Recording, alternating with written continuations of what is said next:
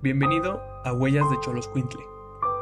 El objetivo de este podcast es perpetuar las diversas historias que se encuentran en las localidades de México, que bien no son ocultas, pero son muy locales, y por ello no trascienden más allá de la entidad, o bien son distorsionadas a través del tiempo.